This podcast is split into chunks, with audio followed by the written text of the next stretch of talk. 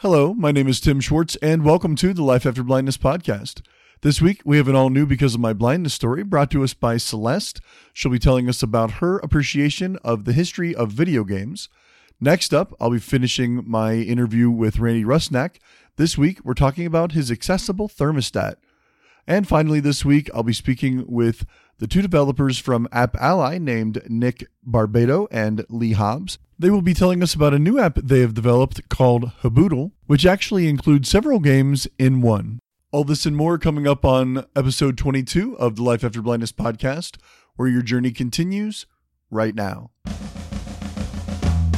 Hello again, everyone. I am your host, Tim Schwartz, and I want to thank you all so much for joining me once again here on Life After Blindness. If you're new to the show, this is the podcast where we are dedicated to the exploration of an enabled life with blindness. What this means is whether you are totally blind, partially sighted, or even are fully sighted, but maybe you're just interested to know more about blindness or know someone in your life who's blind, this is the podcast for you.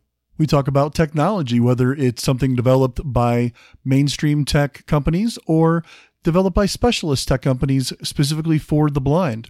We talk about fitness, apps, games, sports. I even conduct interviews with people who are blind or people that are just connected to the blindness community, whether it's individuals or companies that are doing things within the blindness community, people with inspiring stories, people that can talk about coping with vision loss or how they were able to get back into the workforce. Basically, if it somehow involves the blind and visually impaired community, we're going to do our best to talk about it right here on the Life After Blindness podcast. If you have any questions or comments for me about the show or anything else, please send me an email. tim@lifeafterblindness.com is the address. And if you'd like to check out the show notes for this episode, you can visit the website by going to lifeafterblindness.com/22. That's lifeafterblindness.com/22. Now, regular listeners to the show know that I like to kick it off with a segment called Because of My Blindness. And I started this segment way back several months ago by asking you guys, the listeners, to submit your stories about your blindness. And I wanted something that was inspirational, something that maybe would have never otherwise happened to you had you not lost your vision or had been blind even since birth, but something that just inspired you or changed your life. A chance meeting or something like that. But in recent weeks, I've been talking about expanding this a little bit because I want to hear more stories, not just inspirational, but I want to hear funny stories, silly stories, maybe even dramatic stories, something that maybe even touched you, in an emotional way, could be very happy, could be very sad, but something that still has stuck with you and ultimately maybe has inspired you or changed your life, but something that has really stuck with you. So I want to have you guys submit those stories to me by email. Of course, you can send those to tim@lifeafterblindness.com, either as an audio file, like my guest this week did through the Serotalk app or Serotex app on the iPhone, or just record something with your smartphone or on your computer and attach that to an email. Or if you'd rather, just type out the story in the body of the email, and I will be sure to read that for you here right on the podcast. Now, this week's Because of My Blindness story is sent in by Celeste. Now, quite honestly, Celeste in her email to me could have really taken her submission a number of different ways. Celeste has done cross-country skiing. She's performed in the Special Olympics. She's a singer. She's been in choirs. She's a black belt in karate, actually. She's completed college.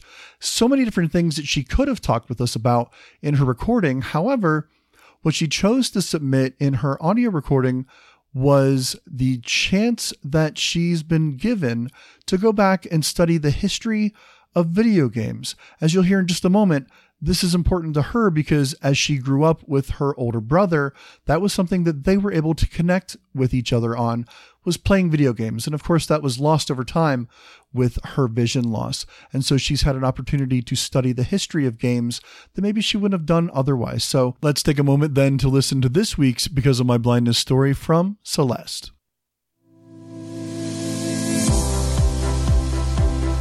Hello, Tim, and to all the listeners of Life After Blindness.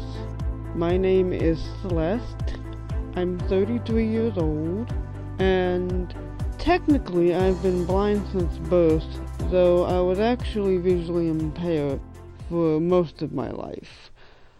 I was born premature and developed retinopathy of prematurity. And one of the things I enjoyed growing up was playing video games. My older brother got into playing video games when he was about 6 years old and I was 3.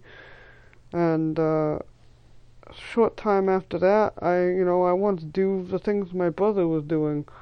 And that was one thing we were able to do together. I had a lot of fun, and it was a great way to pass the time, either with friends or with my brother or just even by myself. That is until I had a retina detachment in 2010 that took the rest of my eyesight. I have missed being able to play video games.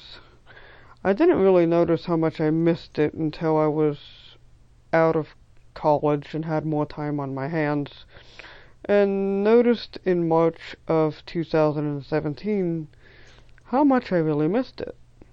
I felt kind of sad about it. But I decided to go on to YouTube using my iPhone. I looked up a lot of the music that I enjoy, that from different video games that I played growing up, because I really did enjoy a lot of the music in them, and being someone who learned to play piano by ear, there were points throughout my childhood when I would hear the video game music and pick it out on the keyboard and play it back.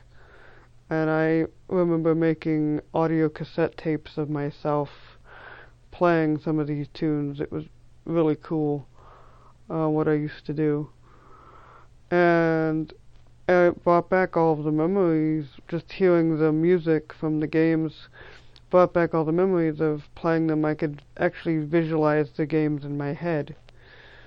As I continued to explore and search around, I found myself learning about the history of not only games I played growing up, but just video games in general. It's been very interesting to learn about the origins of, where Mario came from, just video games in general.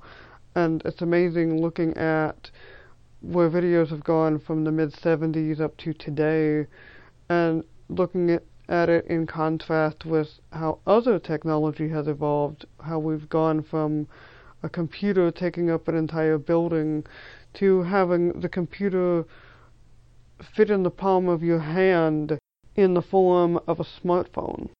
And what's really been amazing, as far as I am concerned, is while I may not be able to sit down and just play a video game at my own leisure anymore, I can call up an Aira agent and have my glasses on with a video game popped into my favorite console. I have Super Nintendo, Nintendo 64, and PlayStation 2, which is backwards compatible with PlayStation, so I can play PlayStation or PlayStation 2 games.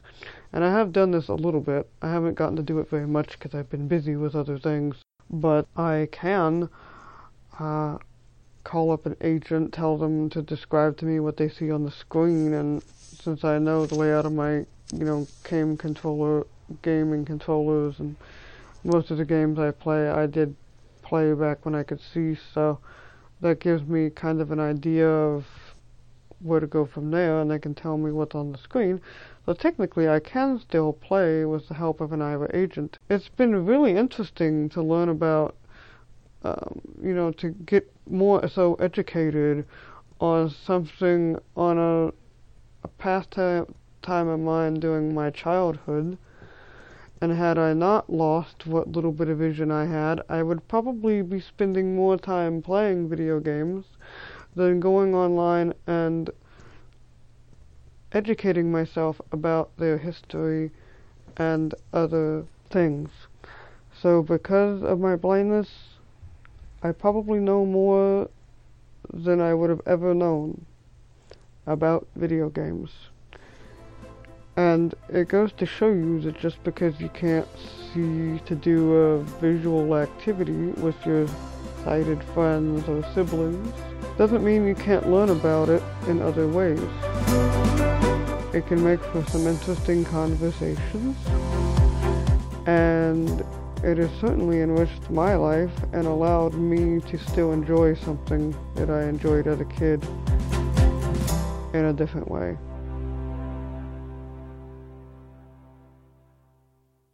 Celeste, thank you so very much again for sharing with all of us your Because of My Blindness story. Now, before I move into the news, I just wanted to take a brief moment here to mention that one of my New Year's resolutions in 2018 was to put out new content every single week. And for a few weeks, I was actually doing that, getting a podcast out each week or a spotlight interview. And last week, unfortunately, you guys might have noticed I did miss the episode. Now, most of it was recorded and ready to go, but unfortunately, I did something to my foot and was unable to hobble in and out of the office enough to just get everything completed. So I just did want to let everybody know that going forward, I'm going to do my best to get new episodes or some sort of new content out each and every week, whether it's an episode like this or a spotlight interview with someone or some other sort of walkthrough or demonstration. I'll do my very best to put those out going forward. I also do want to mention that I share quite a bit of blindness-related news as well as inspirational stories on social media.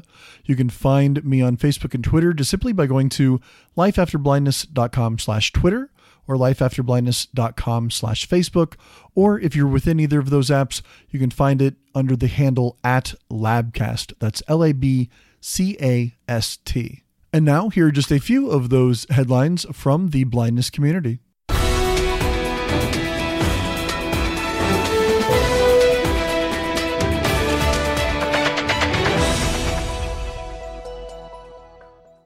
First up this week, our friends over at Aira put on a pretty amazing demonstration of their service over the weekend by offering a described experience of the Super Bowl. The experience wasn't just limited to Aira subscribers. It actually was open and available for free to anyone that was able to connect via either their webcast on their website, a YouTube live feed, a Facebook live feed, as well as a conference call number that you could contact with a special code to listen in to this actual live Aira demonstration. From 6 p.m. Eastern Time up through 10:30 p.m. Eastern Time, you were able to utilize one of these four options to listen in to an actual live Aira conversation between an Aira agent and Aira employee and explorer Greg Stilson. Now, Greg Stilson was there at the game along the 20-yard line or so and had the Aira agent describe to him the pregame ceremonies, the entire game, commercials that they saw as they were appearing on television, and then, of course, any post-game ceremonies. And personally, I feel it was really helpful to have that audio description of the halftime show, if nothing else. Aira did a really fantastic job with this, and hopefully they'll be encouraged to do more of these things going forward. Next up, Apple has finally begun taking pre-orders for their new device called the Apple HomePod. You can now go ahead and pre-order that device. It will be available to purchase outright by February 9th. Now, I don't believe that they are marketing this as an exact rival for your Amazon Echo or Google Home devices. This is something that they actually say that they have had in development since before those other devices came out, and they are marketing this more as a high-end speaker device with, I think, Siri more as an afterthought. Now, hopefully this is something that they will work on more and build Siri more into it using skills or apps like the Amazon Echo and Google Home do. But right now, because of the price point being at $349, it's more of a competitor to your higher end Sonos speakers than it is for Google and Amazon. But we'll see. Hopefully over time, maybe that price can come down and the ability of the device as a home virtual assistant like Amazon and Google's devices will make this something that will be a direct competitor to those other devices. A really big development has just occurred this past weekend in the world of specialist tech developed for the blind. The long-awaited Orbit Braille Reader has finally been launched. Now, what makes this Braille reader a little bit more interesting and something that a lot of people have been waiting for a long time is that it's very small. It's compact, probably about the size of a VHS tape. It's lightweight. It does offer 20 Braille cells, and it sells for just $449 US. So this is something that I know a lot of people have been looking forward to for a very, very long time. Hopefully now people can get their hands on it and give it a try. They are limiting the orders to 2 per customer. And finally, at CES last month in Las Vegas, there was really big news as it relates to the OrCam MyEye 2.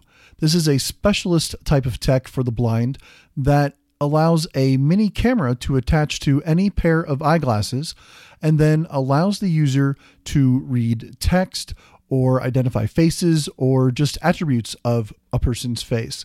This does sell for $4,500, but at CES last month, it did win the Last Gadget Standing Award. This is really big news for something like this that's a specialist tech for the blind when it comes to winning an award at such a major mainstream technology event. Next up, I'd like to share with you an interview that I did recently with 2 developers from a new app development company called App Ally. They've just released an app for the iPhone called Hubooble that incorporates several different games into one app. Now, at the time of the interview, the newest game, the 6th game, hadn't yet been released. But now, at the time of the release of this episode, the new Trivia Trail game has been added to Hubooble, and I'm here to tell you it's really, really addicting. You do have to answer questions up alongside a timer, and it can definitely get really interesting. So here's my interview with Nick and Lee from App Ally.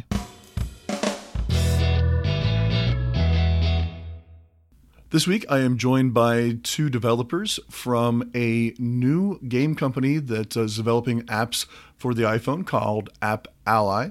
They've recently released a game called Hubooble, available on iOS now. Has, at this time, 5 different games that you can play. So joining me are Lee Hobbs and Nick Barbado.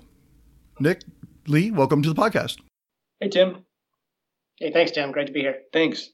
So first, let's take a step back a little bit because, Nick, some people may be familiar with your work from a previous app that you developed called Dice World, correct? Yeah, that's right. That's been out for 4 or 5 years now, I think. Still going, still got users playing daily. Yeah, absolutely. Still going strong, and I know definitely a popular game amongst the blind and visually impaired community. Dice World is definitely one of those standards when people ask, hey, what game should I play? Dice World usually is one of the first one that comes up. So we're very happy and appreciative that you've developed that, and now you've joined Lee to develop this new game, Hubooble. Tell me about how that happened, guys. How did you come together on this? Well, so I was working on, or I still work on Dice World to maintain it, but the plan was always to create a portal of games. I mean, so that's kind of where the idea for Hubooble came about. But my partner and the other company simply didn't have time to devote to it. He's still got a full-time job and just other commitments. So I decided if I'm going to make this happen, I'm going to split off, started a new company, joined up with Lee, and we are going full-time with the new company and finally getting this vision of having a complete portal with many different games in it and social interaction created and released to the blind and sighted community. So, everybody can play together. So that's kind of been the thought since the beginning. And a few weeks ago, we finally released the very first version, and we're hoping it catches on so we can keep adding games to it and keep it going for a long time. Absolutely, that's definitely a good goal. And the games that are in there so far are definitely fun and you know, can keep you playing. So you know, as you guys keep developing it and adding more, I think that will definitely be good. Lee, so. Both of you, of course, are sighted. If people didn't know that, both of you are sighted. So, Lee, you came onto this after, obviously, Nick's success with Dice World and came into this project fresh. So what is the background for each of you about developing and getting into developing apps for the phones? Nick and I actually have known each other for probably over 20 years, I guess. We were in each other's weddings. We've been buddies for quite a while, and we actually met at a IT consulting company. I've obviously known what Nick's been working on and And I've been bouncing from cubicle to cubicle for the last 20 years. And yeah, he presented this opportunity, and I was more than ready to get out of the box. Absolutely. Yeah, what drives our entire motivation is the fear of going back to a cubicle and the hatred for that consulting world. Yeah. I completely understand. Absolutely. That's a lot of why I like doing the podcasts. Yep. So it's good motivation. Absolutely. Absolutely. It is. All right. So you guys get together and want to put together an app with games that's basically a portal, like you said, Nick, a portal to have multiple different games available for not just the blind and visually impaired, of course, but for sighted as well. Because as we talked about before we started here, Dice World has a large, I think you said 70% sighted following. So of course you are well aware that, you know, this can be made for not just sighted people, but to include the blind and visually impaired as well. So talk to me about the development of Hubooble and what you've put into the game. Well, I mean, the thing that's different about Hubooble is this one had accessibility in mind since we started. With Dice World, we kind of stumbled upon accessibility due to some user feedback, and then just learned everything there was to learn about it, tried to keep improving it and making it better. With Hubooble, we just started saying, this is going to be a fully accessible game, but I mean, we want everybody to enjoy it. Between testing with voiceover, Lee here had his first experience with voiceover when he first started. And he's like, how the hell do they do this? You wouldn't believe how completely efficient the blind players are with voiceover. It's amazing. I don't know about you, but there's a lot of them out there that play with, I think, the speed all the way up to 100%, and I can't even understand it. It's very impressive, and it's great that it's just Apple keeps improving it, and voiceover is getting better with every release. So we're just trying to keep up and keep up with new features when they release them, and also make it enjoyable for sighted people and hopefully bring people together. So, I mean, like, that was one of the things with Dice World is people are playing their family who they haven't talked to in a long time. You can chat with them. And that's why we kind of brought into Hubooble. There's a social chat rooms where you can create groups, the public forums, get your questions answered, stuff like that. All these different ideas that we've had forever and never been able to implement, we're finally able to do it. And it's, I don't know, it's kind of fun. Now we're at the very beginning of it, and we have all these ideas. We just need time to do it.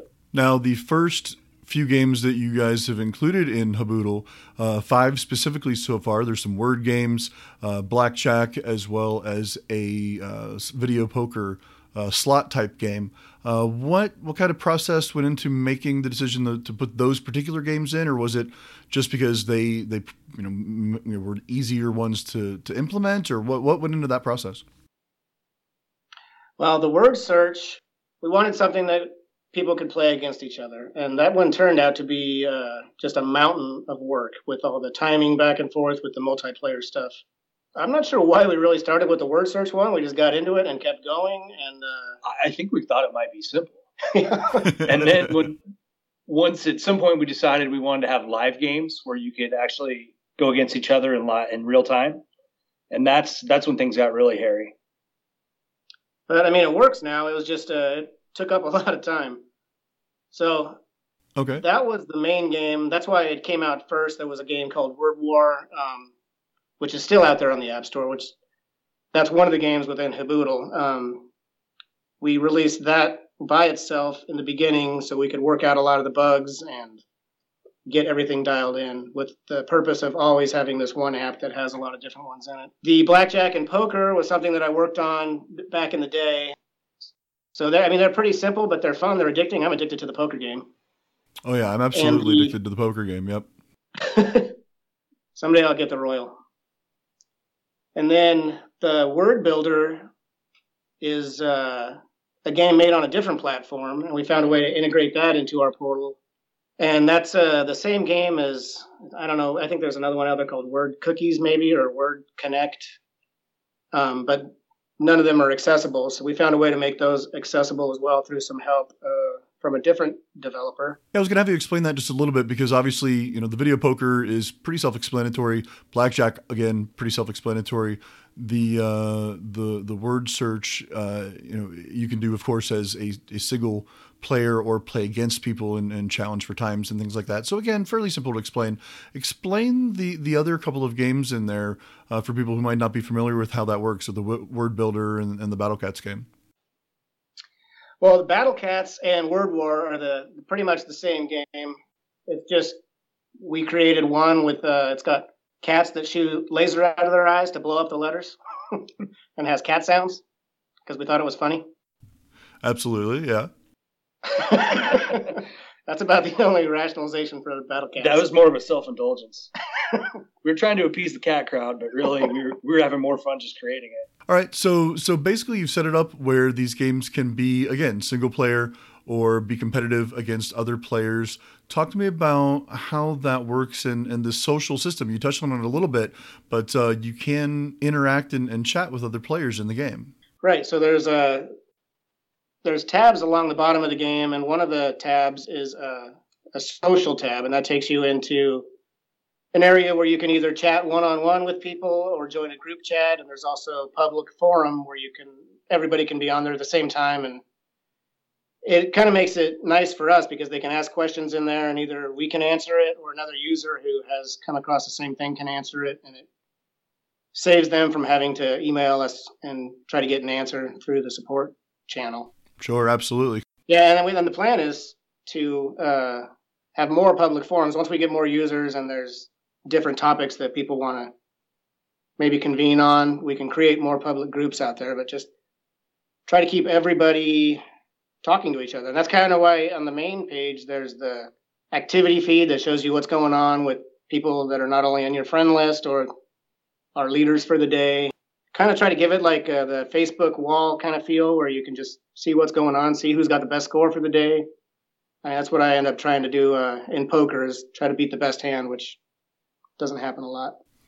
No, unfortunately it doesn't. So as part of that activities tab, you were talking about being able to see other people's high scores or their achievements that they've done through the day. Some of those people may be people that you are friends with. Some are just people that are playing the game, and you can, of course, maybe become friends with those people. Part of that system, which I really like the idea of this because, of course, like Dice World, you do have to use coins and earn coins as you play, and those coins are able to be used throughout all the different games. But in the activities tab, you can actually what you call, I think, grats somebody else or congrats somebody else to help them with achievements. Talk to me about that. Yeah, that was just an idea to get people to look at their feed. And if somebody got a good hand, then you give them a grats and it'll send a notification to them and up their grat count, which is an ongoing thing. So you'll have them for the day and then the life of your user, you'll see how many grats you got. It's a useless little thing, but it's fun. And then it's part of the notification. If your phone's off and you get a grats, you'll get a funny cat sound. Is that why I've been getting those? I wasn't quite sure what I was getting those for. Okay. Oh, were you getting those? Yeah, that's very hopefully nice. Hopefully it makes you laugh like it makes us laugh. Giggle like a little kid. Yep, absolutely. Yeah. Moving forward, talking about the activity page, we're gonna implement daily rewards and maybe set out some different things that you'll see on the activity page of ways of earning gold or different, you know, goal setting kind of things for within the games. Yeah. So like the top leaders in each game will get awarded for the day, that kind of stuff. That's in the works right now. Yeah. I can see that being definitely something compelling for players to have so they can be not only just sharing what they're doing each day, but actually competing against each other even more directly and trying to win awards for that, not just being, you know, getting the grats for it. So yeah, I think that would be something that would be very popular to add. So we've talked about all the games that are in there currently. I know I read somewhere, maybe I just thought I read this somewhere, that you have plans to continuing adding games to this portal type game or this portal app. And did I read correctly? One game a month? Is that right? That's what we're shooting for right now. We have another one that, should drop pretty soon. We've just got a little more work to do on it. I mean, yeah, that's the plan is one a month. We would like to pull off more, but I mean, everything ends up taking longer than you think. Anything you can tell me about any upcoming games or anything you're working on? Well, the next one I can tell you. The next one is a trivia game. That'll be in there soon, and we are trying to figure out the one that's going to follow afterwards. We get a lot of different requests. We've got like a list of games to choose from. Our main concern is getting something in there that is actually two players, so you can play against each other instead of just having leaderboards and stuff. So the one after trivia will hopefully have that aspect to it. We're not exactly sure what it's going to be yet. Okay, well, then first, the follow-up to the trivia game portion, does it follow any kind of certain genre of trivia game or style of trivia game, or just something you guys have come up on your own? It's a standard game. I mean, you make it. It's got levels, and it's actually pretty hard. It's timer-based, where I think you get 5 questions, and you have a certain amount of time to answer all the questions correctly. Actually, it's more than 5. It might be 10. And then if you miss any, you have to start back. You basically start over, resets it. So to keep progressing, you got to get all the questions correct and keep redoing each round until you get it right. Gotcha. That makes sense. Yeah, I think that'll be a lot of fun to play. Absolutely. It's pretty frustrating, but it's fun. Sure. Now, going forward, then, you said that you're looking for, of course, games that can be played socially, so, you know, two-player. Is there any type of game that's off limits, or when you're looking at these submissions and requests from people, you know, pretty much anything that can fall under the category of two-player that you obviously, you know, think you can develop, you're going to have that as a possibility, or are there things you're saying, no, absolutely, we're just, you know, there's just not a possibility of this game or that type of game? I don't think we're going to close the door on anything. I think turn-based games work best for us, but we're open to anything. Yeah, I mean, I know there was a lot of rumblings. Oh, great, there's another word game out there, blah, blah, blah. And some people got upset. And that's not the point of this new app. The app, I mean, we plan on having the complete gamut of anything that might entertain somebody in there. So, I mean, if you don't like a certain type of game, you just don't play those ones, right? So we'll have word... anything we can pull off, honestly. All right, so we've talked about how the game works and all the different aspects of the game and a little bit about what's coming down the pike. So obviously this is a new game. We want everybody to get out there and jump on board and start playing. How can people get the game? And then if they want to get in touch with you guys or get more information about App Ally, how can they do all that? Well, the game right now is in the App Store. It should be easy to find, but you got to spell it right, which is HUBOODLE. And then our website is appa11y.com. So appa11y.com. And then our Twitter is probably the best way to keep updated on any updates or anything we need to get out to the community is just the @appa11y. And that's about it. Not much else with us. We're just a couple guys. All right, Nick and Lee, well, I want to thank you guys so much for coming on the show and talking to me about Hubooble. Hopefully we'll have a lot more to talk about as you release more games in the future. So again, thanks so much for coming on. Thank you very much, Tim. It's great talking to you. Thanks, Tim. Thanks for the time.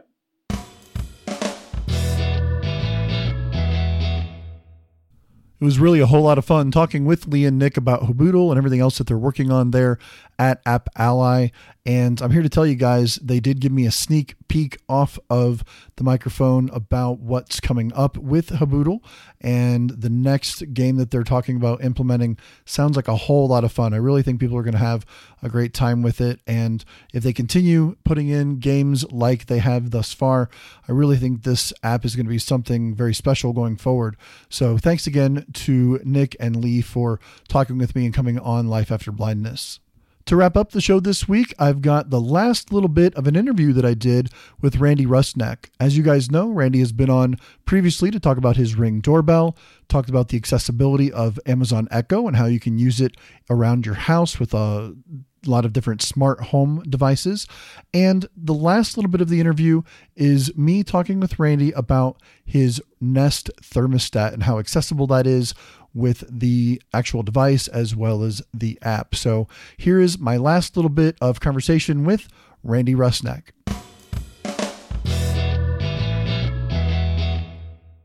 You have an accessible thermostat. You're using the Nest, correct?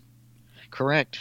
Now, let's just step back just for a moment. Yes, it's accessible, but and I do not care what people say about accessibility as far as the Nest goes. You must, unless you happen to be really, really lucky, you must have some sighted assistance to actually install it. Now, what I have done in the past is I have had some Wi-Fi issues, and I was able to use BeMyEyes to help me set up the thermostat. But it was such a weird thing that happened to me when the thermostat failed, and I'll get into that in a minute, that I needed further assistance to set it up. But once it's set up and running, you have total control. That's the only issue. And they themselves at Nest understand that there's some issues that need to be done. They actually need to put some talking software in there to get it up and running by a blind person. And I have tweeted with them. I've emailed them. I was on with tech support. And if for some reason that you have an issue that you can't get out of, you do need some sighted assistance, which is the only drawback. Sure. Yeah. But let me tell you a little bit about it. Once it's up and running and everything's going, you have total control with your phone, with your tablet, or whatever it is that you want to interface with it. And with our A-Lady cylindrical friend, you can actually have her turn up or turn down the thermostat. Or you can go into your phone, switch it to cool, and you can have AC control. I'm telling you what, that is really the coolest thing to have. I'll bet it is. With all these devices, I want to tell you, ladies and gentlemen, if you have Wi-Fi failure, you are done. That's the only drawback to some of these devices. And when I say you're done, you can't control them through like the A-Lady or whatever. But you can always use your phone to control these devices. So fear not. I mean, you're not going to freeze to death or anything, or you're not going to boil. You just have to know how to get into your phone or tablet, whatever device that you are using, to be able to get into the software, to get into the app and control it by hand, which you certainly can do. But it is really tricky to get the Wi-Fi set up if you can't see, because there's no verbal instructions. You can't do it unless you have an app like BeSpecular, which could kind of work, but you really need two-way or FaceTime communications to get it all set up. It would be a good use for something like BeMyEyes or Aira, quite honestly. If you're a subscriber to the Aira service, that would be something that would be very helpful there as well. So it sounds like, I mean, like you said, the installation is a little tricky, and definitely folks, like you said, even with the Ring doorbell, if you're not feeling handy enough, it's always good advice to go and get somebody that can help you out sighted-wise, whether they're there in person or, like we said, one of these apps or services that we're talking about. But you say that even if the Wi-Fi goes out, you still have access through the apps, and the apps are still pretty accessible, right? Absolutely, yep. There's no cause for alarm. And tech support is always willing to help you, but one thing they cannot do is they cannot control your device. So you can't say, I'll give you my password. Can you control my device? They won't do that, but they'll assist you in any way that they can. That's very nice. That's very good to know that they are there willing to help, and that they may even understand what your limitation is and what help you might need. So that's always a good thing. I want to thank Randy Rusnak once again for coming on the Life After Blindness podcast and sharing all of his smart home wisdom with us, between the Ring doorbell and the Amazon Echo, as well as this little bit about the Nest thermostat. If you want to find more with Randy Rusnak, you can find him on the ACB Main Menu podcast, as well as the Apple Vis Unleashed podcast. Also, you can find him on Cooking with the Hazelnuts. You can also find Randy on social media by just searching for The Big R. That concludes episode number 22 of the Life After Blindness podcast. I want to thank you all so much again for taking the time to listen to the podcast. Again, if you have questions or comments, you can send your emails to tim@lifeafterblindness.com, and you can check out the show notes by visiting lifeafterblindness.com/22. Please join me again next time as together we continue our journey to find that there truly can be A Life After Blindness. Take care, everybody.